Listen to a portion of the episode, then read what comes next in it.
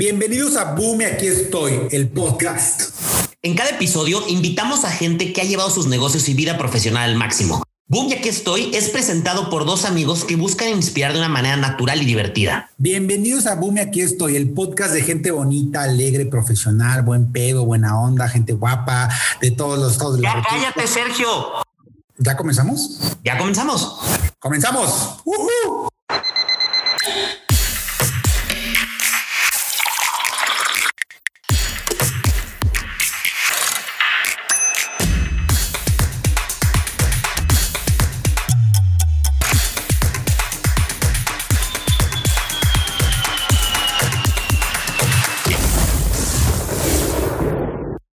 Bienvenidos a su podcast Boom y aquí estoy. El día de hoy tenemos una invitada, Sasasa, que tengo el gusto de conocerla hace muchísimos años. Como siempre nos acompaña Sergio Martínez y doy el espacio para presentar a Jimena Saavedra. Ella es licenciada en publicidad con una especialidad en redacción publicitaria. Ella terminó su carrera en el 2004, fue pasando por diferentes agencias muy importantes en el país, eh, eh, situadas en la Ciudad de México. Ha estado representando a través de estas agencias a diferentes marcas muy importantes. De hecho, eh, tiene ya parte del lanzamiento de los tazos, que ahorita tengo algunas preguntas por ahí muy interesantes. sé que estuvo en PepsiCo, ha llevado cuentas de Levité, Bonafont, VM, DHL, Cinépolis, etcétera y ella ha tenido la gran fortuna de vivir esta transición entre los medios tradicionales y desde el 2014 estar eh, especializándose un poco más en los medios digitales. Actualmente es directora y fundadora de la agencia de publicidad Pixelión. Bienvenida, Jime, ¿cómo estás? Hola, hola chicos, ¿cómo están? Gracias por la invitación, la verdad es que está padrísimo su proyecto y pues nada, aquí estoy. Buenísimo. Amigo, ¿cómo estás? ¿Cómo estás, Sergio? Hola David, hola Jimé, ¿estás lista para que te hagamos preguntas totalmente irrelevantes y que no tienen nada que ver con lo que haces? pues sí, estoy lista, espero poderlas responder este, como se deba y como lo esperan ustedes. Buenísimo. Bienvenidos, arrancamos. Jime, pues Jime, Sergio, el título del podcast de hoy es El blanco y negro de las redes sociales. Entonces me gustaría, Jime, que nos primero nos platicaras un poquito de ti para la audiencia quién es Jime, qué haces, eh, has hecho un brief muy sencillo, muy rápido de lo que has hecho y de lo que haces actualmente.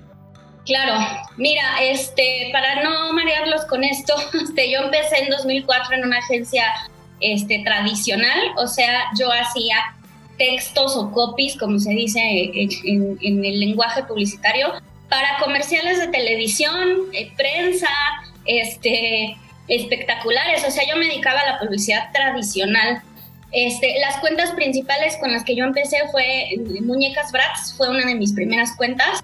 Hicimos el lanzamiento de Bratz en México con una campaña tirándole directamente a las Barbies. Eh, el concepto era las princesas ya pasaron de moda. Entonces, las Bratz son este, unas cabezonas, ¿no? Unas cabezonas sí, Exactamente, sí.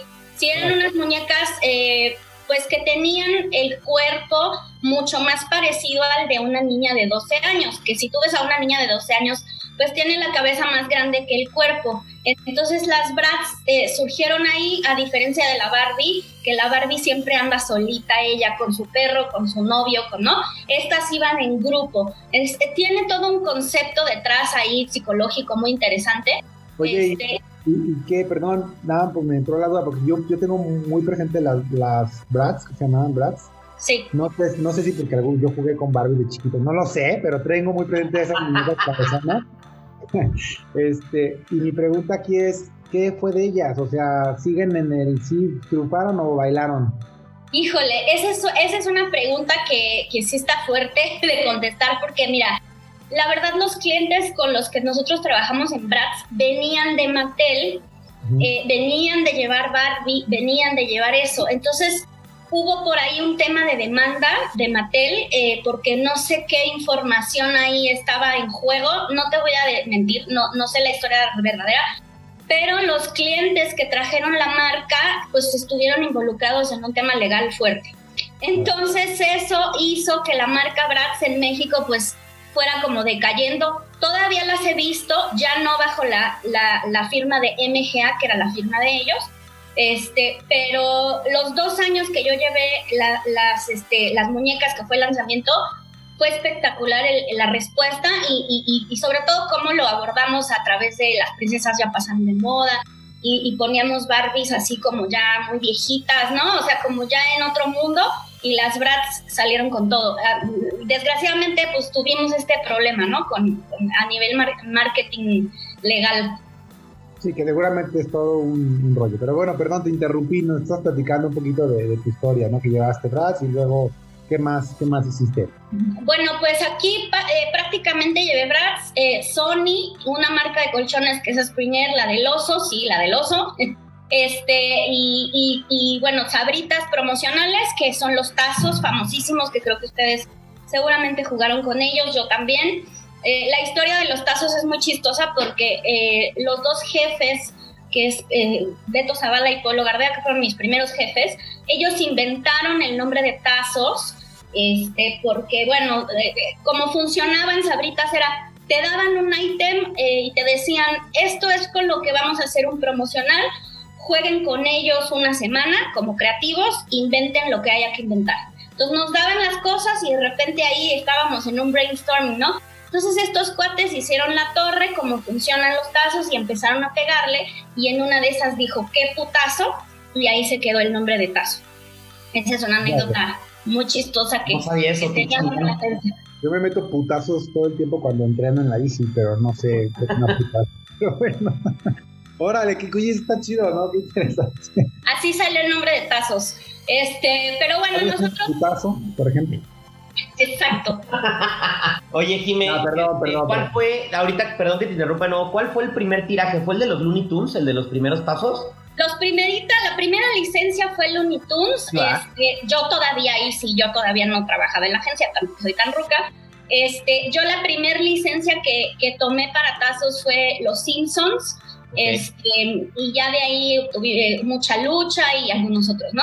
Este, pero realmente cada vez que sacábamos los tazos en temporalidades, porque ellos ya tenían una temporalidad que era el verano, este, muy marcada y sacaban una licencia nueva, era un boom, ¿no? Ok. Y después de eso, ¿para dónde te moviste? Bueno, después de eso, pues me moví a bastantes agencias. La verdad es que estuve ahí como rebotando en distintos lugares. Este, pero destaco eh, cuando trabajé en Ganem, que en Ganem este, llevé una cuenta muy especial para mí, que es Funerarias García López, para mí es una cuenta tan especial que pues imagínate cómo comunicas la muerte, ¿no? O sea, es un tema bien delicado, yo nunca había hecho algo así.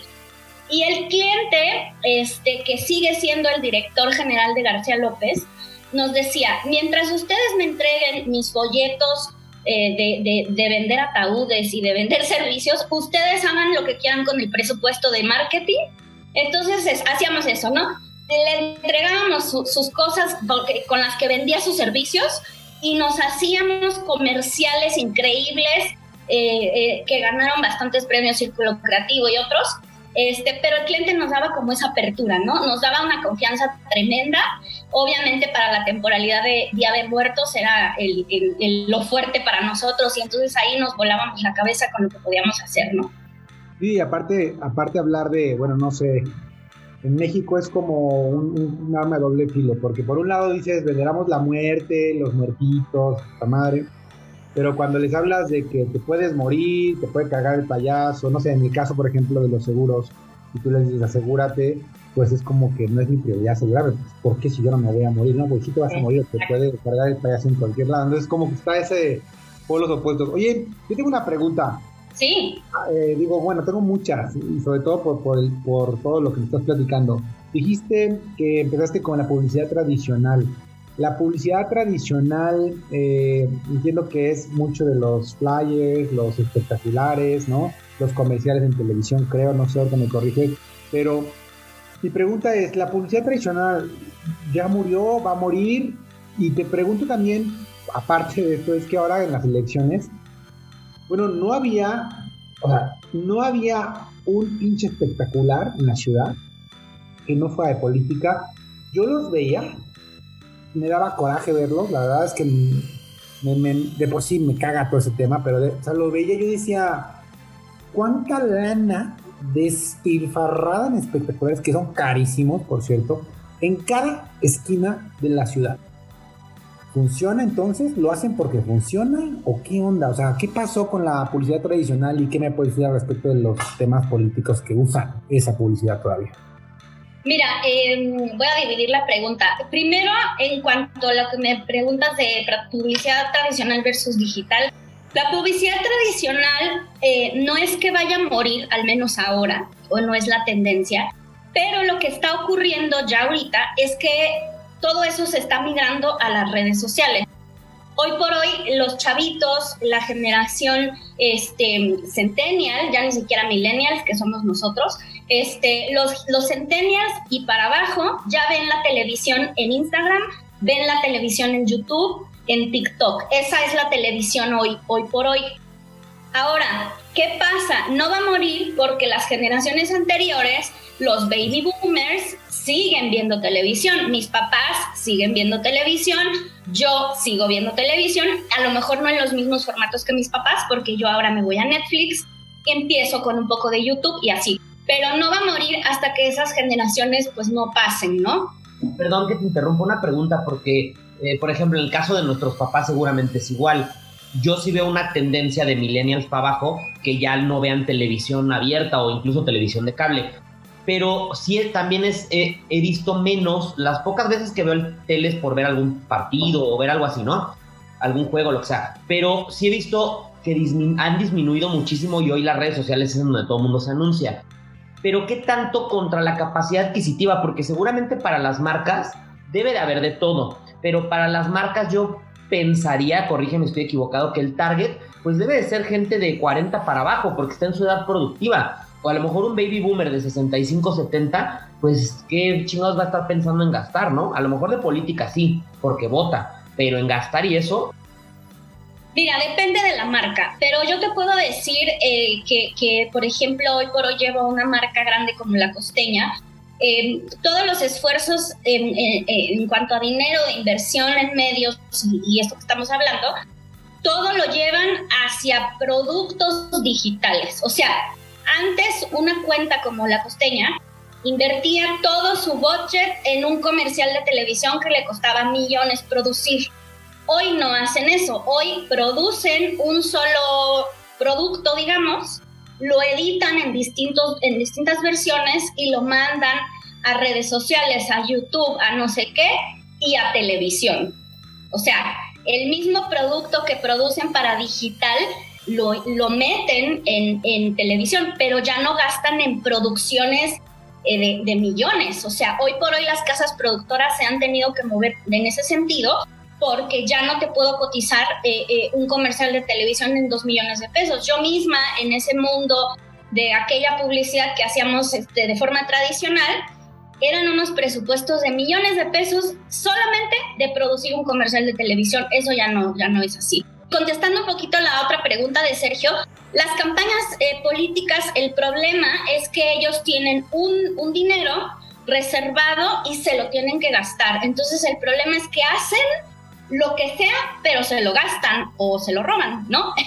Digo, en, cualquiera de los dos yo casos. No creo, yo no creo, yo creo que regresan. Pero, como crees, somos un país súper transparente, no, no se roban nada. Exacto, de hecho es ahí en donde más hay movimientos extraños de dinero porque ya tienen un presupuesto designado, eh, designan a, empresas falsas o empresas que no existen, les designan el proyecto y ah, pues tú haces eso o fírmalo o di que lo hiciste, ¿no? Gástatelo en lo que puedas. De hecho, este, siempre me causa igual conflicto, risa, frustración, todo, como muchos sentimientos generalmente negativos cuando veo en un semáforo a 20 personas con una banderita y sus gorras Digo, no mames, o sea, de verdad, pinche gente huevona. No funciona, no, funciona. O sea, de verdad, todo eso no funciona para nada. O sea, pero lo hacen, no, pero lo hacen. A ver, desde que tengo conciencia o uso de razón, así que, que ya no eres un niño y que entiendes más, no mames, los veo, estos güeyes, las banderitas y las gorras y los espectaculares existen de toda la vida, ¿no? Y fíjate que me, me dijiste algo que me pareció muy, muy interesante porque a lo mejor no lo había pensado como así frío o, consciente tal vez. Tú dijiste que la televisión, pues evidentemente mi mamá y tu mamá la siguen viendo. por lo menos de manera tradicional, o sea, TV Azteca, Canal de Estrellas, ¿no? Yo no veo televisión desde hace años. Pero ves Netflix, ¿no? En un aparato de televisión, digamos. Claro, sí, sí, sí. Pero fíjate, veo Netflix, veo Prime, lo que tú me digas, ¿no? Mi mamá medio quiere ver Netflix y si se, le cierra la cuenta o algo ya no sabe meterse, pero bueno, ahí más o menos lo hace, ¿no? Mis hijos no saben lo que es un comercial, ¿sí? No. No saben. Pues cuando están viendo en YouTube y sale un comercial de algo, este, el, mi hijo, el de tres años, cuando, como no le sabe picar el control, bueno, te, hablo de hace ya, tiene, tres años, ¿no? Pero hace seis meses que ya más o menos agarra la onda y está viendo alguna blip o alguna cosa de las que le gusta en YouTube. Y, entonces cuando hay un comercial, me, yo, estando, yo estando aquí en la oficina trabajando, viene desde el cuarto a decirme que hay un comercial, que lo quite, ¿no? Sí. Digo, o sea, este squinkle de dos años y medio, tres, le molesta el comercial. Puta, pues cuando estos güeyes tengan 20 años, ¿Qué va a pasar? O sea, ¿tú qué crees que va a pasar con TV Azteca, que se me hace una porquería, perdónenme, y toda la televisión mexicana me da náuseas, igual que la política, en términos generales? ¿Qué va a pasar? ¿Qué crees tú que va a pasar? Mira, en términos publicitarios, tú acabas de decir algo súper interesante de tendencia. Eh, los publicistas, y yo en conferencias que he dado o en charlas que he dado siempre digo eso, los publicistas nos dedicamos a molestar a la gente. Eso hacemos molestamos a la gente con un anuncio. Entonces, ¿qué hay que hacer? Tratar de que no se vea como un anuncio. Tratar de dar contenido orgánico, que no es la marca así, el promocional, el descuentote, ¿no? Que es lo que hace, por ejemplo. El llama ahora, ¿no? El llama ahora. El llama ya, o, esta, publicidad muy de Banco Azteca, ¿no? Esta que. Muy de o muy de, perdón para las damas, pero muy de sacar chichonas en los comerciales para que lo vueltes a ver, ¿no? Sí, no, eso, bueno, también por ahí había una pregunta de eso de hipersexualidad, que si quieren ahorita tocamos ese tema porque también es grave. Pero bueno, la tendencia es justa esa, tratar de ser eh, no tan, no, no invasivos, más bien de que no se vea o de que no parezca un anuncio. Esa es la tendencia de todas las marcas eh, hay, hay, hay, campañas que lo han hecho súper bien, hay otras que lo han hecho súper mal, eso es, eso es de siempre, ¿no? Hay, hay quien lo hace bien, hay quien lo hace mal. Pero esa es la tendencia justamente, tratar de hacer un contenido que parezca que está dentro de una parrilla de, de videos de niños o, o, en fin, a eso nos dedicamos los creativos, a tratar de decirles a los clientes, oye, si tú vas a estar dentro de una parrilla de niños, pues que tu anuncio parezca uno de los de los niños. O sea, ¿qué les gusta a los niños? Pues la música, los, los, no sé, ¿no? Entonces... Pero ¿crees que, va, ¿crees que va a desaparecer? O sea, ya dijiste que hoy no. Pero mi mamá, pues, digo, la amo mucho todo, pero tarde o temprano, pues a veces va más para allá que para acá y, y toda la gente de 60, 70... ¿Tú crees que, no sé, voy a poner tú, yo tengo hoy 34, ¿tú crees que cuando yo tenga 70 años de edad, la televisión tradicional, la de Pendo para ver el canal de Estrella, ya desapareció. porque la verdad está interesante, ¿no? Yo no creo que vaya a desaparecer así de, de por arte de magia. Yo creo que se va a hacer una transición que ya se está haciendo. Porque, por ejemplo, el canal de las estrellas ya tiene su plataforma digital que se llama. Este, ¿Cómo? ¿No es la de Blim? Exacto, Blim. Entonces ellos ya van migrando, aunque sea el mismo contenido basura, pero están migrando en el sentido de que se están dando cuenta que, la, que las personas, los usuarios ya se están yendo a otros lugares a ver la televisión, ¿no? Entonces el Blim, el YouTube, este, esos lugares, obviamente el Twitter, que por ejemplo los canales de noticias usan mucho el Twitter, este, en Twitter puedes transmitir en vivo, en Instagram puedes transmitir. Entonces ya todos ellos están haciendo esos esfuerzos hacia allá. No creo que desaparezca de un día para otro, pero sí creo que va a ir migrando mucho más a lo digital eh, poco a poco, ¿no? Que es como lo están, lo están haciendo ahora. Un comentario relacionado con eso nada más, que me lo dijo alguien que trabajó en TV Azteca, me decía que llevaba varios años trabajando en TV Azteca y me decía, es que el, el, el income, el ingreso que tenía TV Azteca y Televisa ha sido brutalmente mermado porque hoy pues tú ya puedes ver un partido de la Champions en Facebook, ¿sí? Sin publicidad, sin comerciales o incluso en YouTube, ¿no? Con los otros güeyes que eh, retransmiten hasta de manera ilegal y que no los cachan. Ahí está, ahí está, la, Exacto. De hecho, el Sopitas tiene una tendencia, no sé si han visto, pero cada vez que hay un partido de la Champions, Sopitas cinco minutos antes sube los links para que veas la Champions, ¿no? Sí, entonces imagínate, eh, yo creo que, eh, ah, usted me decía, perdón, para terminar este punto, que, que se vino abajo, porque ¿de qué vivían las televisoras? Pues básicamente de que en el partido de Fucho tenías 150 mil comerciales de la corona, de no sé qué es que. Y hoy, te lo juro, de por sí que ya casi no veo tele, ¿no? Pero súmale que, que, que las generaciones de ahorita, los escuches, pues en 10, 15 años no creo que se pongan a ver un, partido a través de TV Azteca, ¿no? También debe de haber otro tema, no lo conozco, no tengo una estadística, pero casi estoy seguro que también muchos de nosotros con los que platicamos no somos una muestra representativa de la población, porque hay muchos escenarios que Jimena nos podrá decir en el tema de que llegue Internet a tu lugar. O estamos hablando de México. ¿Cuánta gente tiene acceso a Internet en México? No es tanta, no estamos hablando de tantos millones. ¿Cuánta gente este, quiere ver Netflix o tiene un ancho de banda medio razonable. y también seguirá habiendo gente joven que le sigan gustando las novelas o el partido de fútbol o lo que sea. Entonces, no sé, Jimé, tú nos podrás dar un poquito más de contexto de eso, pero creo que va a seguir por el mismo tema, que no todo es pues la clase social a la que perteneces, ¿no? Oye, güey, ya nos mega ultra atoramos en este tema y no hemos avanzado con Y bueno, bueno, este, Ustedes díganme si quieren que les conteste esta parte o no. Sí, claro, claro, claro, Dinos cómo lo ves tú. Mira, eh, hoy por hoy, este, las, las audiencias digitales en México, digamos que vamos a pensar en toda la población, el 56% de la población en México, en el último estudio este, que se hizo en enero del 2021, el 56% utiliza es, eh, a través de su celular inteligente. Eh, no es más la gente que tiene una computadora. Pensemos eh, en una persona que está, por ejemplo, trabajando en Uber, es a través de un celular. Entonces, el 56% de esas personas está en celular navegando, el 42% en computadora, el 1.8% solamente en tablet y el 0.10% a través de otros devices, como puede ser un gamer, ¿no? O, otras cosas. Entonces, realmente eh, de esa población, si el grueso está en, en, la parte de celulares, ¿no? Y aparte, pues que todas las compañías ya se abren a otro tipo de planes. Antes era muy caro, por ejemplo, comprar un iPhone y ahora pues te vas a Electra o te vas a, a esos lugares lo puedes comprar, a lo mejor lo pagas en no sé cuántos años, pero tienes acceso a un teléfono inteligente, ¿no? 56 meses sin intereses, ¿por qué? Porque me lo merezco, así es. 56 meses, ojalá, güey. O sea, pinche iPhone 4 ahorita, ahorita lo están terminando de pagar, güey. Sí, no manches. Este, entonces, bueno, sí realmente hay mucho acceso al Internet y, a todas las plataformas este, en ese sentido, ¿no?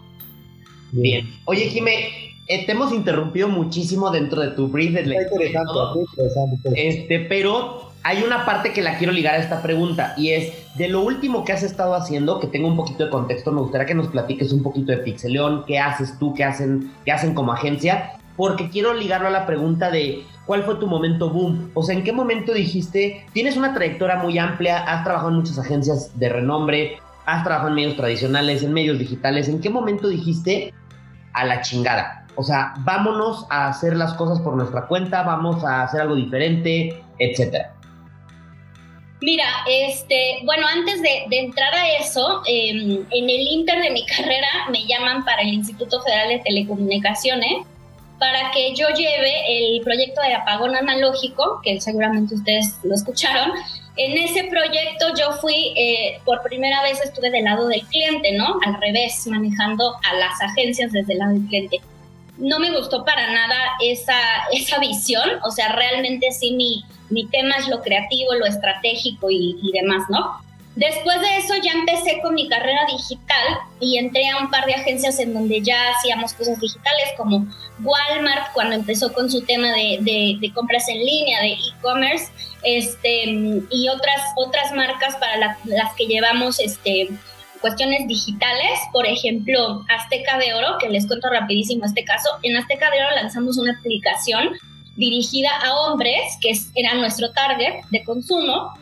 Y esta aplicación lo que hacía era que tú podías eh, programar mensajes a tus novias, a tus esposas, mientras los hombres se reunían para ver un partido, para jugar dominó, etcétera. Entonces la aplicación... para, para en este momento bajarla, por favor? no sé ni siquiera si todavía exista porque eso fue hace un chorro de años, pero si quieres te, te, luego te digo a ver si todavía existe. Buenísimo, imagínate jueves, viernes y sábado me dejan en automático a mi esposa. Exacto. Entonces mandaba mensajes y estoy bien y florecitas y corazones y bueno, un montón de cosas, ¿no? Entonces, este, esa aplicación fue muy, fue muy buena y fue muy exitosa para la marca de, de Azteca de Oro. Y es una de las cosas que se pueden hacer en plataformas digitales, porque muchos clientes me dicen, es que los posteos de Facebook, sí, pero eso no es nada más lo que se puede hacer. Hay un chorro de cosas que se pueden hacer en torno a lo digital, ¿no? Entonces, bueno, en cuanto a lo que me preguntas de, de, de por qué fue este boom en mi cabeza de decir ya basta, es porque tú estando pues como empleado y además en el área creativa, como que siempre te, te, bloquean o te... Eh, o hay políticas, ¿no? Restricciones. Claro, eh, siempre tú tienes que revisar las ideas con alguien más eh, en, tema jerárquico. Y si de por sí cuando llegas con el cliente te rebotan ideas, entonces por ahí, imagínate, ya existe un sesgo este, como doble, ¿no? Entonces, como que yo me harté de eso, de que dije, no, o sea, yo ya quiero hacer mi agencia y yo dirigirme directamente con los clientes y ya yo presentarles lo que yo quiera y hacer ideas revolucionarias y etcétera y no depender de un de una jerarquía que me esté diciendo oye esta idea creo que no va por ahí o esta idea creo que se va por ahí no oye Jimé y, digo me platicas eso y obviamente creo que es, es, mucho de lo que nos pasa a los emprendedores que muchas veces tenemos esa inquietud de hacer las cosas mejor diferentes. Ahora, ¿en qué momento fue el, o sea, ¿qué, qué, qué, momento fue en el que un jefe te regañó, no hubo el proyecto que quería, un tema familiar? ¿Cuál fue el momento que explotaste? No sé, boom, vámonos, hoy tienes tu propia agencia, hoy eres este, directora de tu propia agencia eh, y, traes tus propios proyectos y están padrísimos con un chorro de experiencia. ¿Cuál fue el momento boom para ti? ¿Cuál fue, Sergio, ese día a tal hora exploté y dije, chinga suma de todos, órale, vámonos, Pixelión, ¿no? Sí, mira, este, yo creo que ese día fue el día en el que yo me di cuenta que ya no podía crecer en una agencia. O sea, yo ya estaba dirigiendo equipos, este, lo, lo, único que me faltaba era ser dueña de una empresa, porque yo ya he estado en, en los, en los niveles más altos de dirección, de dirección creativa del área, y ya, o sea, ¿qué, ¿qué, sigue? ¿No? O sea, como que yo un día me pregunté, ¿y qué? ¿Te ves en 10 años em, siguiendo eh, con esto, dirigiendo equipos creativos? Y yo decía, claro, los de abajo cada vez están más jóvenes. Entonces yo me veía así toda ruca dirigiendo a mocositos ahí de 15, 16 años que te dan la vuelta tres veces con plataformas digitales y que saben manejar no sé qué de forma casi casi autónoma. Este, y yo decía, no, no quiero esto, no me quiero ver así, este, ya vas pasando como a la historia. Aparte, la última agencia en la que, en la que yo trabajé, que sigo actualmente trabajando de manera freelance, que es Star Brands, es una agencia a la que yo quiero mucho.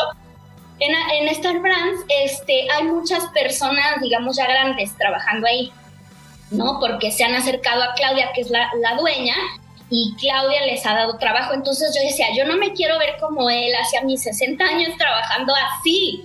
O sea, no es por demeritar la chamba ni nada de eso, sino que yo, yo, Jimena, no se veía en esa posición a los 50, 60 años, ¿no? Entonces ahí como que empecé y dije, no, es que yo necesito ya salir con mi proyecto y empecé a, a tocar puertas no de clientes, sino de gente que me siguiera la segunda, ¿no? Porque yo sola no iba a hacer nada, yo necesitaba un diseñador o necesitaba gente. Y al primero, y primero me batearon y me dijeron, no, qué hueva hacer freelance, no, yo prefiero ni, que me paguen mi quincena cada mes y ya, ¿no? Como que la gente está en ese mood todavía. Entonces yo no encontraba con quién hasta que, bueno, ya solita dije, bueno, si no encuentro con quién, pues me lanzo sola y ahí vámonos. Y ya después se fue, se fue sumando en gente, pero fue eso, ¿eh? ¿Cuánto, cuánto tiempo lleva tu agencia? Mira, Pixelion empezó en 2018. Eh, empezamos básicamente para dar atención a redes sociales de manera súper, súper, este, pues sí, eh, tradicional estándar, ¿no? Con posteritos ahí, con una chava que tenía su, su estudio de depilación en Polanco, en la Ciudad de México. Este, así empezamos y empezamos ahí a hacer, hemos pichado, perdón, marcas muy grandes, hemos hecho proyectos grandes y bueno, así poco a poco empezó el proyecto, luego pues nos venimos a Querétaro a vivir por situaciones más bien familiares. Y este y aquí seguí, yo dije, pues yo sigo con mi proyecto y lo voy a sacar adelante yo sola o con quien sea.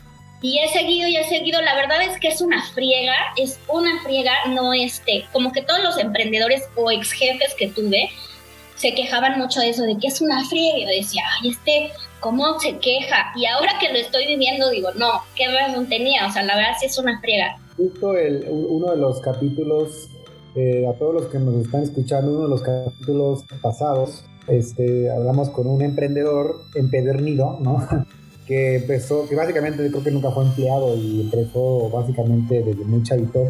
Y platicábamos eso, ¿no? De que emprender está de moda, pero igual está de moda la quebradera de negocios y los fracasos y las frustraciones porque pues está, está cañón, ¿no?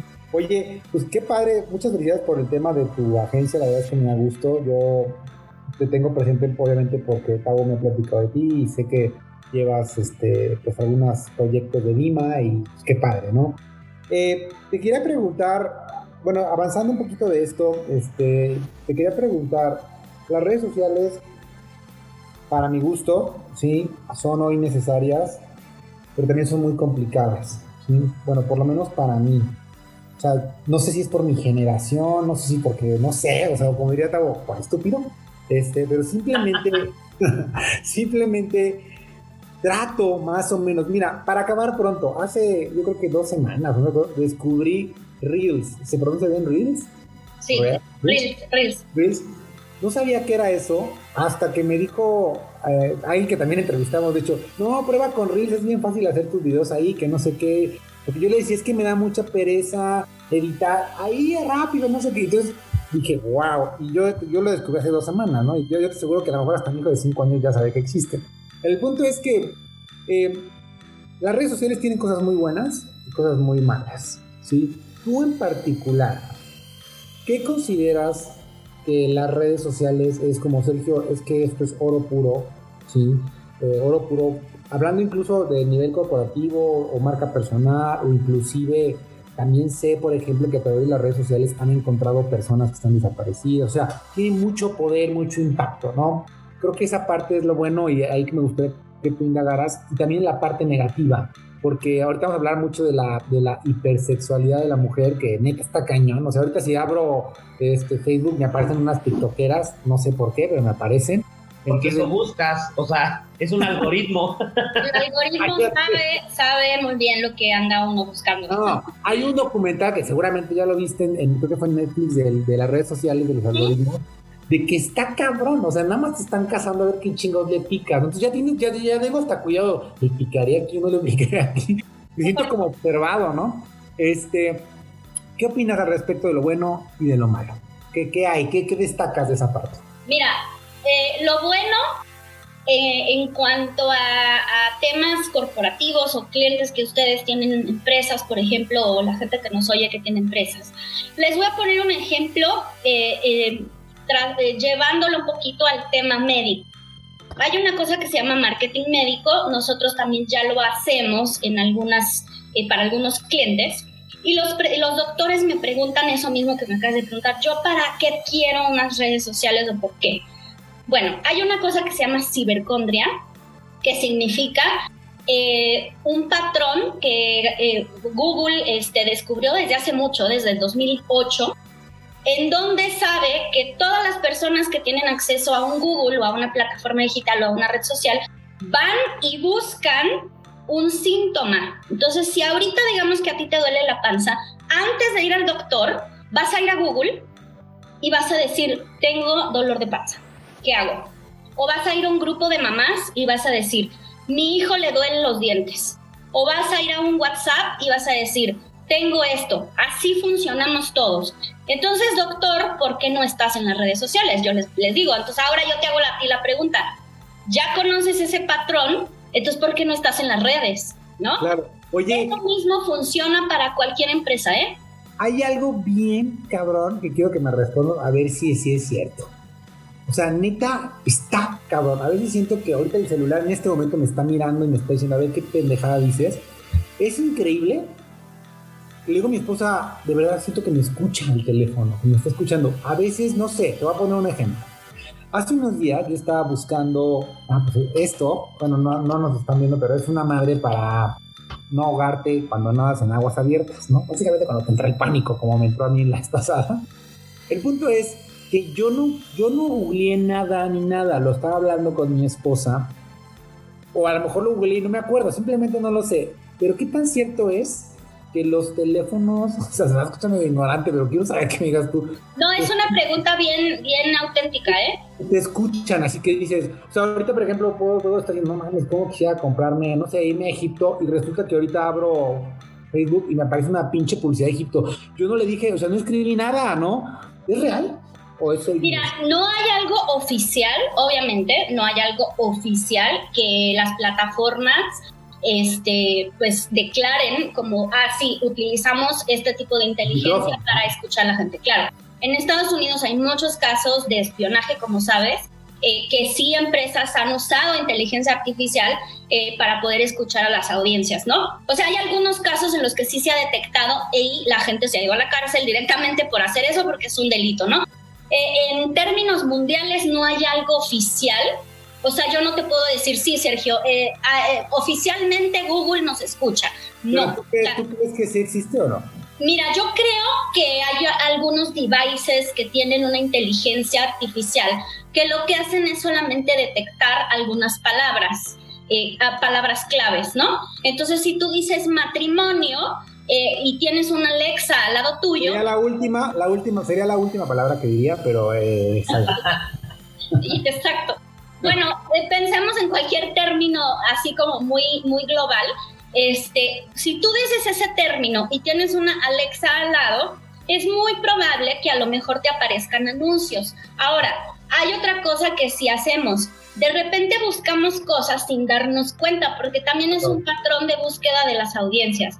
Estamos tan inmersos en las búsquedas, tan inmersos en los en los devices digitales, la compu, el celular, la, el iPad, no sé qué, que a veces ya ni nos, ni nos acordamos lo que buscamos. Entonces seguramente cuando estabas buscando tu, tu este, chunche para, para, para, no ahogarte, ya lo habías buscado antes y ya no te acuerdas.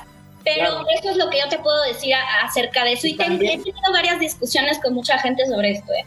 Fíjate que, bueno, hay dos temas aquí súper rápidos. En el, en, el sentido del algoritmo, de los algoritmos, porque depende, por ejemplo, Amazon y muchas de estas tiendas en línea, sí te ponen cosas relacionadas. Vamos a pensar que no te escuchen, pero si está viendo Amazon que llevas durante seis meses, Sergio, comprando cosas para nadar, correr y hacer te va, te va a recomendar cosas, pues porque son productos que la gente ha comprado, ¿no? Por un lado. Por el otro, sí recuerdo que Apple debe ser mucho por lo que decías de Estados Unidos, pero sí recuerdo que en su última o penúltima actualización, del lado derecho superior de los iPhone, te aparece un, LED en naranja y en verde de, de, que se está encendiendo tu cámara o tu micrófono. Y de repente yo me he dado cuenta al ver la batería o al ver la señal o algo, que esa madrecita eh, eh, de repente tintinea, ¿no? Por cualquier situación. Entonces, vaya, básicamente creo que de que pueden escuchar, pueden escuchar, no creo que le interese lo que hablemos, pero sí como dices, una palabra tipo coches, relojes, bla, bla, y te van a mandar madre y media, ¿no? Mira, hace poquito sacaron una campaña en la Ciudad de México del Aveo Azul eh, de Chevrolet y estos cuates se dieron cuenta que el Aveo Azul lo compraban en ciertas este, delegaciones en la Ciudad de México. Entonces, ¿qué hicieron? Hicieron una campaña de social listening muy grande y se dieron cuenta que en una colonia nada más este, iban a, lanzar esa campaña. Entonces cerraron esa colonia de manera virtual y dijeron, solo en esta colonia vamos a poner anuncios en redes, anuncios en la calle y vamos a ver si es cierto. Y la campaña se llamaba este, algo así como que tu vecino tenga un aveo. Entonces este, lanzaron un car wash muy grande en donde habían puros aveos azules y, y fue exitosísima, ¿no? Y ese es un tema de un algoritmo, o sea, ellos detectaron que en esos lugares eran donde más compraba la gente y entonces lanzaron los, los anuncios hacia allá. Hoy por hoy las marcas con, con, temas de inteligencia artificial o de algoritmos o esto pueden darse el lujo de recomendarnos o mandarnos productos. Y bueno, la tendencia es eh, el, Internet de las cosas, ¿no? Que ahora, por ejemplo, las lavadoras este, te van a avisar cuando ya no tengan jabón o los refries te van a avisar cuando ya no haya jamón y te van a recomendar la marca que tú siempre compras, ¿no? Hacia allá van las marcas en cuanto a inteligencia. Entonces, lo bueno de las redes sociales, como para cerrar este punto, es que tú, eh, bueno, como empresario, puedes eh, llevar un, un mensaje directo hacia tus audiencias, muy enfocado hacia tus audiencias puedes hacer que, no parezca anuncio y puedes hacer cosas increíbles, ¿no? Eso es lo bueno. En cuanto a usuario, bueno, pues tienes acceso a mucha información. Nuestros padres ya hubieran querido tener tanta información como hoy que somos papás nosotros tenemos, ¿no? Este, entonces, eso, son eso es lo bueno de las redes sociales, para, para un poquito cerrar ese punto, ¿no? Ok. Ahora, lo malo, y creo que em, es como todo, ¿no? Como en la vida también. Lo malo son las personas que se aprovechan de todo lo que acabamos de hablar, eh, que se aprovechan en el sentido de que tengo una inteligencia artificial y puedo craquear algo o puedo hackear algo o puedo jalar información. Oye, hablando de, de, craquear, no sé qué hacer, hackear, no sé qué hacer la palabra. Ayer estaba leyendo en Facebook de una conocida y me pone, por favor no escriban a mi WhatsApp, me lo hackearon. Ay, chinga. me meto a ver los comentarios de su post que puso y, él, y entonces él, en su WhatsApp de ella le estaba diciendo a amigos, familiares, que se había roto la nariz, que si la podían apoyar rápido con una transferencia porque estaba en tal hospital, no sé qué.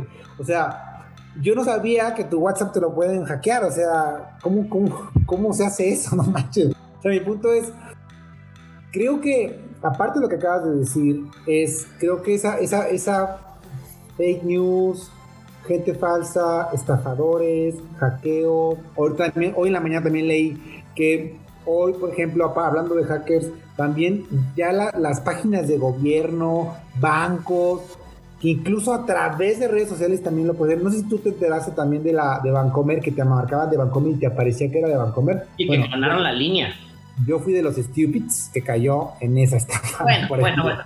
Sorprendido no estoy. Pero bueno, perdón, que tener eso presente. ¿Qué otra cosa ves así mala aparte de todo lo que nos acabas de decir? Sí, o sea, todo eso, eh, eso quiere decir gente aprovechándose de, de, la situación, de la vulnerabilidad, de que hoy por hoy estamos conectados, este, que tú abres tu WhatsApp en la compu. Cada vez que nosotros conectamos eh, una contraseña a un device, es un riesgo. O sea, eso sí, eso sí hay que saberlo. Cada vez que tú abres el banco en, una computadora y luego en el celular y ese tipo de cosas es un riesgo.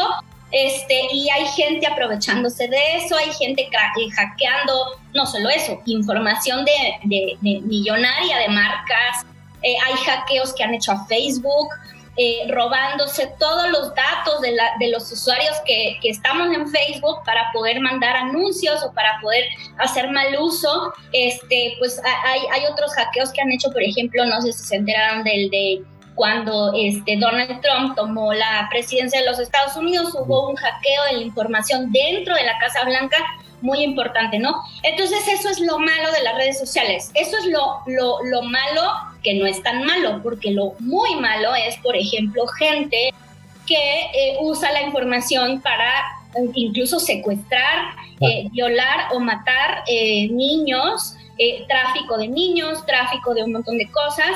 Ahora, por ejemplo, lo nuevo que han, han, han sacado, este tráfico de vacunas, ¿no? Falsas, por ejemplo, y entonces tú vas y te dicen, sí, tú ven y deposítame y quién sabe qué, y te, y te inyectan quién sabe qué, ¿no? Porque pues las vacunas no están todavía a la venta. Entonces, todas esas cosas es lo malo de las redes sociales. Oye, como, como un amigo, como un amigo, ahorita que hablaste de las vacunas, como un amigo que, que supuestamente le compró, creo que la coca o no sé a quién, unas camionetas. y o sea, fue un fraude en donde igual clonaron o no, no, no clonaron, sino que copiaron el sitio de PepsiCo en donde PepsiCo según iba a hacer una venta eh, de carros utilitarios masivos para cambiar la flotilla.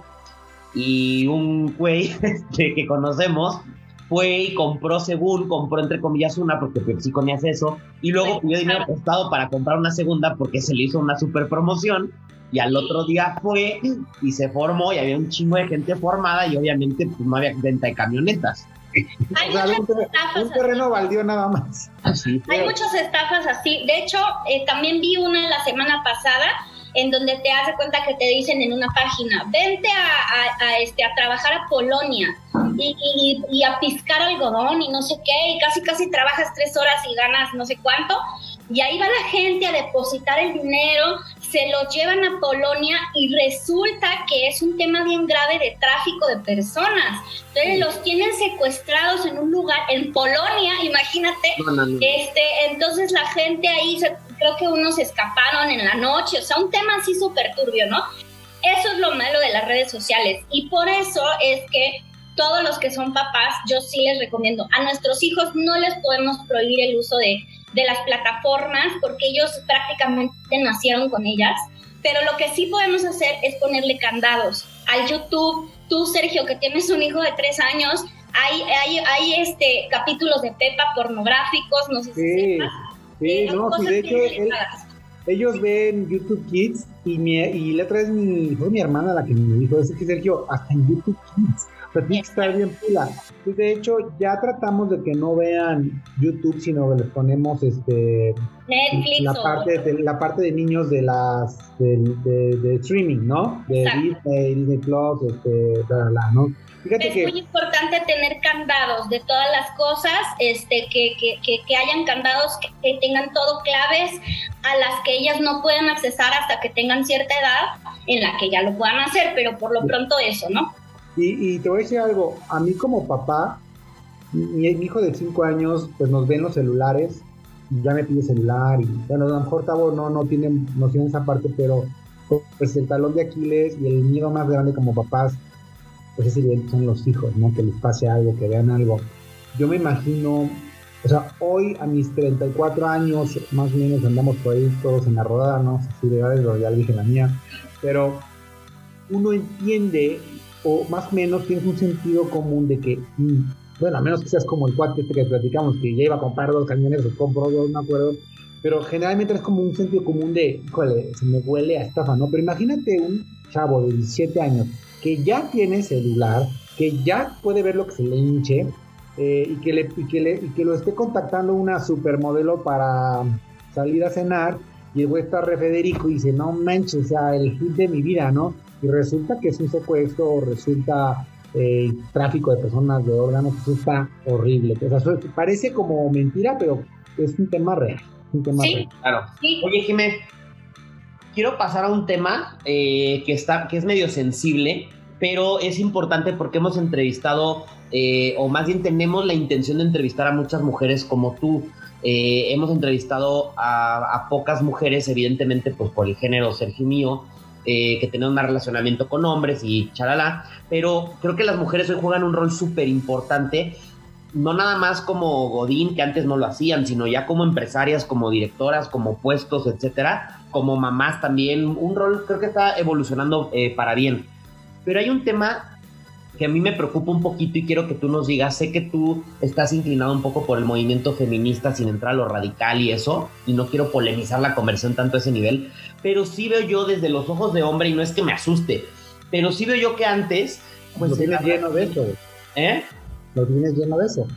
no, pero sí veía que antes, por ejemplo, en las gasolineras sigue existiendo edecanes con ropa ultra chiquita y ultra pegada. Eh, pósters en los talleres mecánicos de las chavas de TV. Maribel, Guardia, que lleva 100 años en México. Ajá. Pero no nada más eso, sino que ahora lo que yo veo es que igual evolucionó, porque tú abres las redes sociales y tú dinos pero los perfiles que más tienen o que hacen un pool muy fuerte son de las chavitas TikTokers que están moviendo las nalgas porque pues, lo, es lo que quieren ver los chavitos, las chavitas, no sé.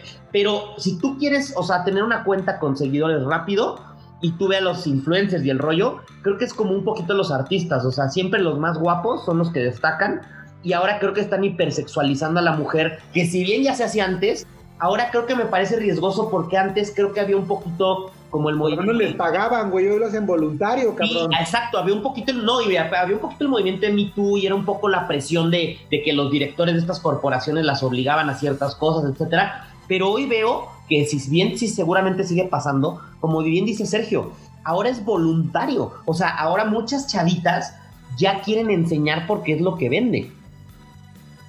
Y quién sabe cuánto vendan también, cabrón. ¿eh? A lo mejor nada más es puro pinche ego. Bueno, lo que sea, güey, pero pasa. Es un tema bien delicado y mira, lo voy a dividir otra vez en dos. Una, lo que dice Sergio es bien relevante del ego. Eh, sí, bueno, Sergio ya me dijo que sí vio la serie de redes sociales. Este, como empezó Facebook, y, hay unas pláticas que ustedes pueden ir a buscar de TikTok de, de, este, el dueño que antes era de Napster, que empezó siendo el primer socio de Mark Zuckerberg para iniciar el proyecto de Facebook. Él, él habla de la parte psicológica de por qué Facebook hoy por hoy sigue siendo exitoso y cómo nació. Y tiene que ver con una cosa que se llama dopamina, que la dopamina es eh, una eh, sustancia que segrega el cerebro cuando tienes una excitación de felicidad o de algo así. Entonces las redes sociales generan dopamina. ¿Por qué? Porque yo subo un contenido, me veo bien, le dan like y eso genera como un círculo de dopamina. Eh, igual pasa con la gente que es exitosa o porque la gente que este, comparte que compró una casa o que compró un carro o que se fue de viaje, porque todo eso genera dopamina y es adictiva la dopamina. Entonces, eso en principio es un poquito de desde dónde surgen las redes sociales y ellos se dieron cuenta de eso y este hoy por hoy sigue siendo igual y funciona tanto para estas chavitas como para cualquiera de nosotros, ¿eh? Digo, sí, pero a mí quién chingas me va a querer ver. O sea, si yo bailo y así, no creo que me... No, no, no, pero a lo mejor tú subes un éxito. o sea, ni aunque quieras pagarnos para verte, te veríamos. Exacto. No, pero no solo se trata de una cuestión física. También si tú este, subes un logro empresarial y, la gente te lo aplaude o te da like, eso también genera dopamina. En fin, así funcionan las redes sociales, ¿no? Digo, aparte de lo que acabas de decir, también como vemos el lado bueno que dices tú como tema corporativo de personas, es también para vender, ¿no? el hecho de que tú digas, oye, estoy ganándome todos estos premios, ah, pues este es chingón, le compro a él o le compro a esta empresa, ¿no? Claro. Claro, claro, es, todo un círculo ahí de, cómo funciona, ¿no? En cuanto al tema de la hipersexualidad, es bien grave lo que acaban de decir, sí es cierto.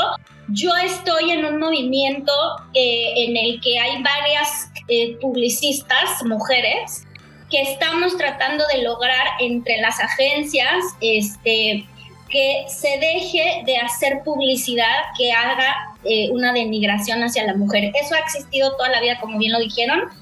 Y este, el reggaetón no todo es lejos, reggaetón. Digo, exacto, todas estas tendencias, todas estas tendencias. Entonces, eh, yo creo que podemos entre todos ir haciendo un cambio, porque esto es algo que debemos de hacer entre todos. de nuestro lado publicitario, pues tratar de no usar imágenes de mujeres para que se logren esos contenidos, para que poco a poco se vaya cambiando el chip, pero del lado de la sociedad y creando conciencia para que, por ejemplo, los papás que somos nosotros, que tenemos niños chiquitos, empecemos a cambiar esa, esa mentalidad.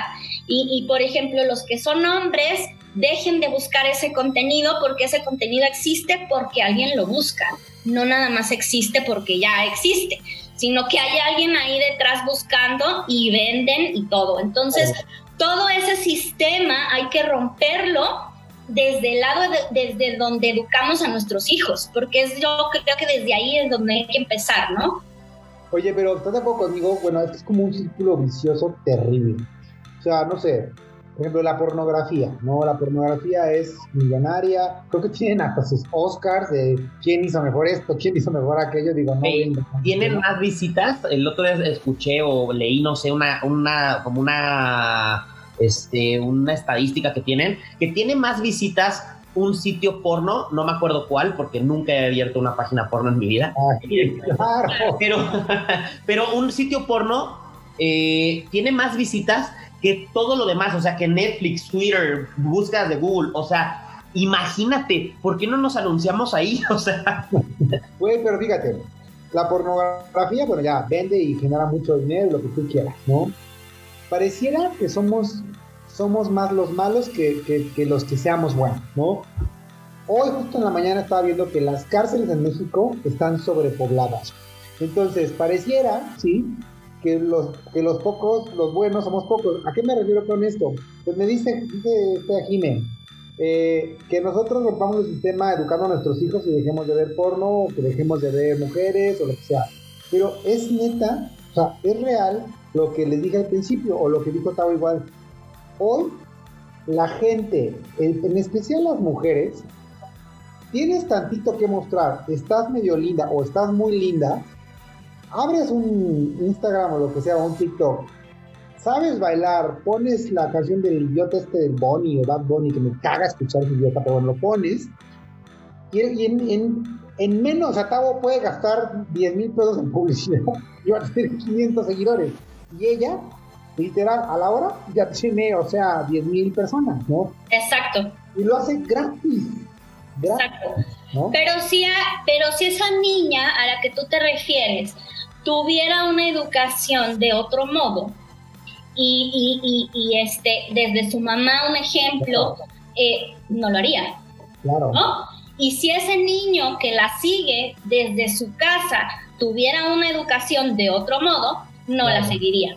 Entonces, por eso te digo, es una construcción desde el hogar de trabajo entre todos que va a ser bien difícil de romper, pero si cada uno desde nuestra trinchera podemos hacer algo, yo creo que más adelante se pueden ver cambios pues en el futuro para esas tendencias, ¿no? ¿Sabes, ¿Sabes qué, ¿Sabes qué? Nada más algo que justo hablé con mi esposa, me voy a compartir algo muy personal. Hablando yo con mi esposa hace unos días, no tengo los varones, ¿no? Y le digo a mi esposa que, que yo sí quiero que mis hijos que se entiendan cómo funciona el mundo, lo malo, lo bueno, las drogas, la, prostitución.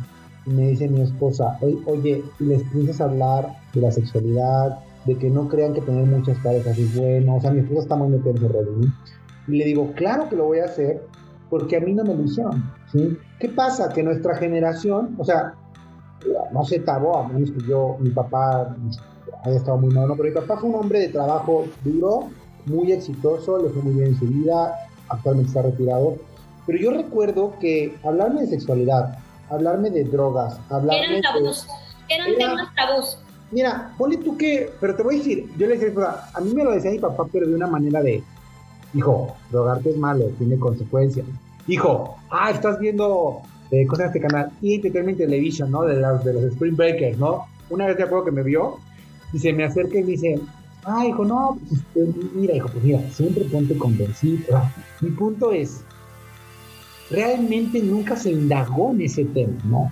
¿Qué pasaría si mi papá me hubiera jalado, ¿no? Y digo, mi papá lo, lo admiro y lo quiero mucho, y si iba a escucharte porque eso, ¿no? Pero mi punto es, yo sí quiero, tienes una preocupación, Jimena, que yo tengo con eso.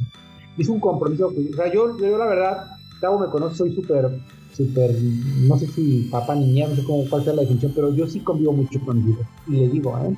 Y le digo, o sea, claro que lo voy a hacer, porque voy a hacer todo lo que a lo mejor a mi papá en ese momento no, la misma generación no lo daba. Y sí me preocupa que mis hijos vean pornografía, me preocupa que piensen que tener muchas novias es lo que tienen que hacer, que, que acostarse entre más jóvenes mejor y que sin condón pues se siente más rico y que puras estupideces que hablan hoy los jóvenes, ¿sí? pero que no miren el riesgo y a los 15, 20 años ya son papás, o, tienen, alguna enfermedad que les puede costar mucho. Mira, eh, en cuanto a eso, eh, retomo un poquito lo que hablamos hace rato. Nosotros papás tenemos más acceso a la información, por lo tanto tenemos más contenido para poder explicarles a nuestros hijos. Nuestros papás no lo tenían no tenían ese acceso, no podían, por ejemplo, entrar a Instagram y ver a una chica que se dedica a crianza respetuosa, por ejemplo, ¿no? Una influencer que nada más tiene contenido de crianza respetuosa. Hoy por hoy, por ejemplo, mi mamá, yo le comparto videos, mi mamá sí está en todas las redes sociales y ella le intenta y ahí está, ¿no? Entonces en Instagram yo le comparto, mira este video de esta influencer que subió estas historias que habla de crianza respetuosa, de, o que habla, por ejemplo, de no darles azúcares a los niños antes de los dos años. todo ese contenido nuestros papás no lo tenían. Entonces nosotros podemos aprovechar que tenemos acceso a esa información para compartirles a nuestros hijos otra información, ¿no? Claro, claro. Y poder generar una conciencia distinta. Claro. Sí, sí, sí, de acuerdo. Eh, oye, Jime, yo tengo una última pregunta para, para este, ir dando cierre a todo lo que nos has comentado, que la verdad es que son temas bien interesantes y podríamos seguirnos aquí horas, pero es un tema relacionado ahora, ya nos platicaste un poquito, me voy a regresar a la evolución de los medios y todo lo que lo bueno y lo malo, pero ahora en, el sentido específico de las redes sociales, la tele está evolucionando, está cambiando y a lo mejor la tele tradicional se, se termina, termina siendo obsoleta. ¿Qué ves tú en las redes? ¿Qué ves tú de evolución? Porque hoy ya, por ejemplo, yo veo que Facebook, uno de sus targets, a lo mejor estoy loco, pero lo veo como que Facebook está haciendo hasta lo imposible para que abras Facebook, Facebook y nunca te salgas de ahí. O sea, ahí te ponen TikTok, ahí te ponen YouTube, prácticamente todo. ¿Hacia dónde ves tú que las redes sociales van a estar evolucionando, evolucionando? ¿A dónde crees que vamos a llegar en 5, 10, 20 años? No sé. Mira, la tendencia de las redes, eh, bien lo acabas de decir, todas las plataformas o, las principales, que es Facebook, eh, Google, YouTube, este, la, su estrategia es que nosotros como usuarios abramos el Facebook en la mañana y no nos salgamos en todo el día, porque ahí tú puedes este, interactuar con o, o por ejemplo, abres Facebook y te aparece luego, luego el recuerdo de hace 10 años de cuando te casaste. Puedes perder tu vida, puedes perder tu vida. Exacto. Entonces ahí vas, lo compartes, ¿no? Y luego te aparece un anuncio de algo que a lo mejor necesitas, ahí vas y lo compras. Entonces están haciendo todo un proceso digital para que los usuarios nunca se salgan de Facebook o al menos abran el Facebook durante todo el día y ahí estés haciendo todas las cosas. La tendencia a corto plazo, de aquí a fin de año, es eh, el e-commerce. El e-commerce lo están súper, eh, o se están invirtiendo millones de dólares en, en temas de e-commerce. Cada vez las marcas van a poder este, usar de mejor manera las plataformas, las redes, para poder anunciar sus productos. Por ejemplo, Instagram lanzó un proyecto piloto en China para este, esta, esta marca de productos de e-commerce como si fuera Amazon, pero allá, como se me olvidó cómo se llama este, Alibaba. Alibaba, ajá. Hicieron un programa piloto con influencers y entonces hace cuenta que lo que hacen es a través de un en vivo en Instagram, tú puedes eh, eh, ver los productos y en ese mismo live los compras. Ya tiene la pestaña de, de agregar al carrito en un live. O sea, imagínate eso, ya puedes comprar en tiempo real en una plataforma. Entonces, la tendencia de aquí a unos años muy cortitos, o sea, un tiempo corto, pues, este, es el e-commerce. Ellos quieren traerse, casi, casi yo te diría que las redes sociales y las plataformas digitales no quieren desaparecer la tele. Ellos dicen, ay, que se quede TV Azteca, no me importa. Ellos lo que quieren es desaparecer las tiendas. Claro. La tendencia es esa. De hecho, ahorita que comentas eso está bien interesante porque si te pones a pensarlo, eso que mencionaste ahorita de los lives en Instagram y, meterlo a tu carrito y comprarlo, básicamente lo que están haciendo es, es un infomercial digital, ¿no? O sea, lo que antes en la noche te vendían un cuchillo que corta hielo y ahí vas de güey y lo compras, pero por teléfono dando tu tarjeta, pues ahora simplemente das dos clics, ¿no? Exacto, y esa tendencia yo creo que la tenían eh, visualizada para unos dos años, pero la, la pandemia aceleró eh, esa tendencia y entonces hoy por hoy las plataformas digitales se están yendo hacia el e-commerce, ¿no? Este, esa es una tendencia. Y otra que es un poquito a más largo plazo, lo que yo les comentaba de la inteligencia artificial, ¿no? Ya devices que te permiten hacer este, realidad aumentada, o que tú puedas escanear, por ejemplo, esta cosa de, este, en Google ya existe esa, esa manera de que tú vas con tu celular, escaneas un producto y te aparece la información, ¿no? Entonces, esa es la tendencia también de que los productos te ofrezcan cada vez más información que tú puedas digitalizar, que tú puedas tener en tu teléfono, en tu iPad, en tu computadora y que el último objetivo es que lo compres, ¿no? Entonces, este, esa es la gran tendencia de, de las marcas o de las redes sociales. Yo, creo que eh, da, o sea, una, una, sola pregunta siempre da para hablar un chorro porque está padrísima, aparte que tú eres una experta en eso. Híjole, yo creo que para, para resumir o para concluir algo que, que me llama mucho la atención de las redes sociales es que depende mucho, mucho de nosotros el, el qué tanto queremos invertirle tiempo. Instagram, Facebook, o incluso traen, traen como, no lo traen tan fácil para ver, pero te pueden decir cuánto tiempo le has dedicado a las redes sociales. El celular te lo dice. Y cuando hablo con asesores o con gente que capacito, les, siempre les digo que tu, que tu vida no se vaya en las redes sociales y que limpien sus redes sociales, ¿no? Eh, es increíble que tú te metes, o sea, el año pasado yo tenía a todos los clubes de fútbol, a todos los fútbol, a todos los futbolistas los seguía y te digo algo, me dejaban cero, ¿sí? Y opté, creo que fue en septiembre del año pasado que dije, ¿por qué sigo esta gente que me vale totalmente madre? Pinche fútbol ya ni lo veo. Y me, y me senté, y eso lo hice porque leí un libro muy bueno que decía que limpiaras eh, que limpies tu vida, ¿no? Que te quites de encima todo eso que te quita energía y creo que es algo que podríamos aconsejar a la gente en sus redes sociales, pues que sí son muy buenas, como tú lo dices, que tengamos muchísimo cuidado con nuestros hijos, con nuestros seres queridos y que tampoco se nos vaya nuestra vida y nuestro tiempo tan importante en algo digital como eso, ¿no? Sí, pues es como todo, ¿no? Al final todo en exceso hace daño, si lo quieres ver así, o el uso irresponsable de una herramienta se puede volver un arma, ¿no? Entonces, este, creo que va por ahí un poquito. Sí, o sea, creo que la conclusión es, es muy buena, o sea, eh, esta es una herramienta que nos da muchos beneficios como usuarios, como marcas, como productos. Eh, y en nosotros está darle un buen uso a esa información y, a esa tecnología, porque finalmente es tecnología, y a qué vamos a dejarles a nuestros hijos también este, en cuanto a lo que queremos que ellos hagan con esas redes sociales el día del mañana, ¿no? Claro. Oye, Jime, pues, como te decía, me, da, me dan ganas de seguir platicando horas y horas porque da para mucho y más si nos, viernes nos echamos unas cubas, todavía más. Pero este.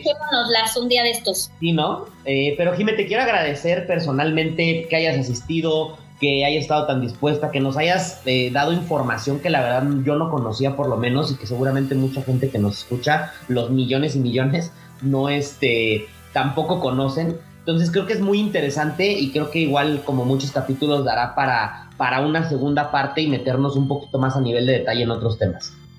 Gracias, Jimmy, de verdad, este, sé que todos andamos con, con tiempo y con Rush, pero nos pasamos un poquito más. Muchas gracias por tu tiempo. Gracias a ustedes, está padrísimo su proyecto y este y pues nada, ahí están y bueno, pues síganme en arroba pixe-león, así como se oye, en, en Instagram, que es la, la cuenta de, de, la agencia. Sí, también en, en LinkedIn estamos como eh, Pixelion, así como se oye este, con X, igual y, lo puedo deletrear, o no sé, ese mero. Ah. El del astronauta. Bueno, ya somos fans. Estamos ahí, cualquier cosa, chicos, pues ya saben, un gustazo estar platicando con ustedes. Gracias, Jimé, muchísimo éxito y te vamos a tallar ahí en tus redes ahora que subamos el capítulo, ¿va? Buenísimo, gracias. Gracias, gracias, gracias Jimé, Gracias. Un abrazo. Bye.